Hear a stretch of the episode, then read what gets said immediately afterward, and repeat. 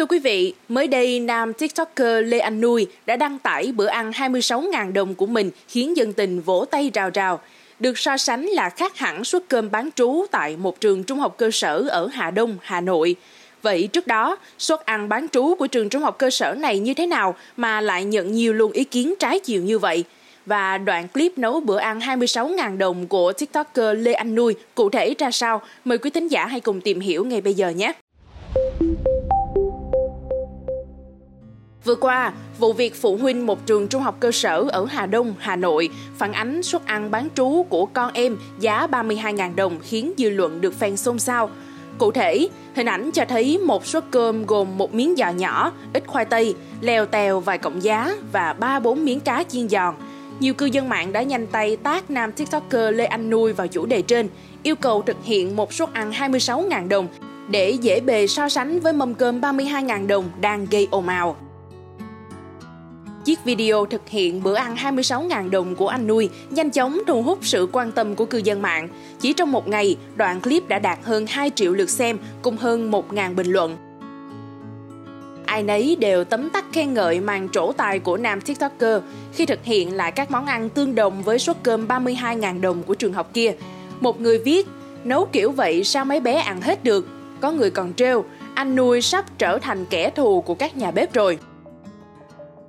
Theo tuổi trẻ online, trước đó, một phụ huynh của trường phân tích rằng số thực phẩm nhập vào chia cho các cháu chỉ khoảng 5 đến 6 ngàn đồng mỗi suất ăn, cộng cả tiền thuế VAT, tiền thuê nhân công, tiền ga, điện, mắm muối, khấu hao đồ dùng hay lợi nhuận doanh nghiệp cũng không thể lên tới 32.000 đồng.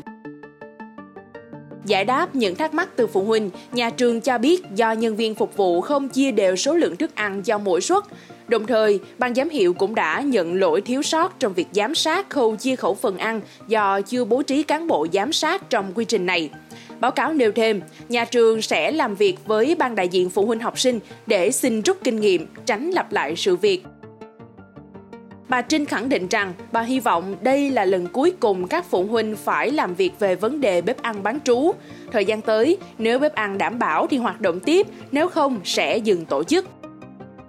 Các nhân viên chia thức ăn đã nhận lỗi về việc này. Bên công ty đã tổ chức rút kinh nghiệm và nhận thiếu sót, cử bổ sung người về giám sát bếp ăn. Sau thời gian giám sát, công ty đã quyết định thay đổi bếp trưởng và hai bếp phó.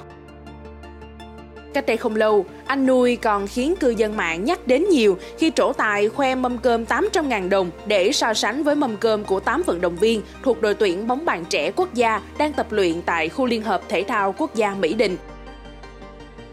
Thưa quý vị, Lê Anh Nuôi, tên thật là Lê Minh Tuyển, sinh năm 1992, hiện đang sinh sống ở Hà Nội.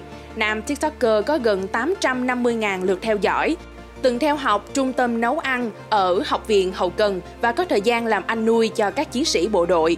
Hiện anh đã chuyển sang làm việc ở đơn vị khác nhưng vẫn cập nhật các clip nấu ăn đều đặn, thu hút người xem.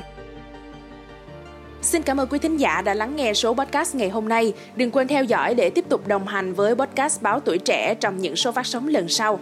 Xin chào tạm biệt và hẹn gặp lại.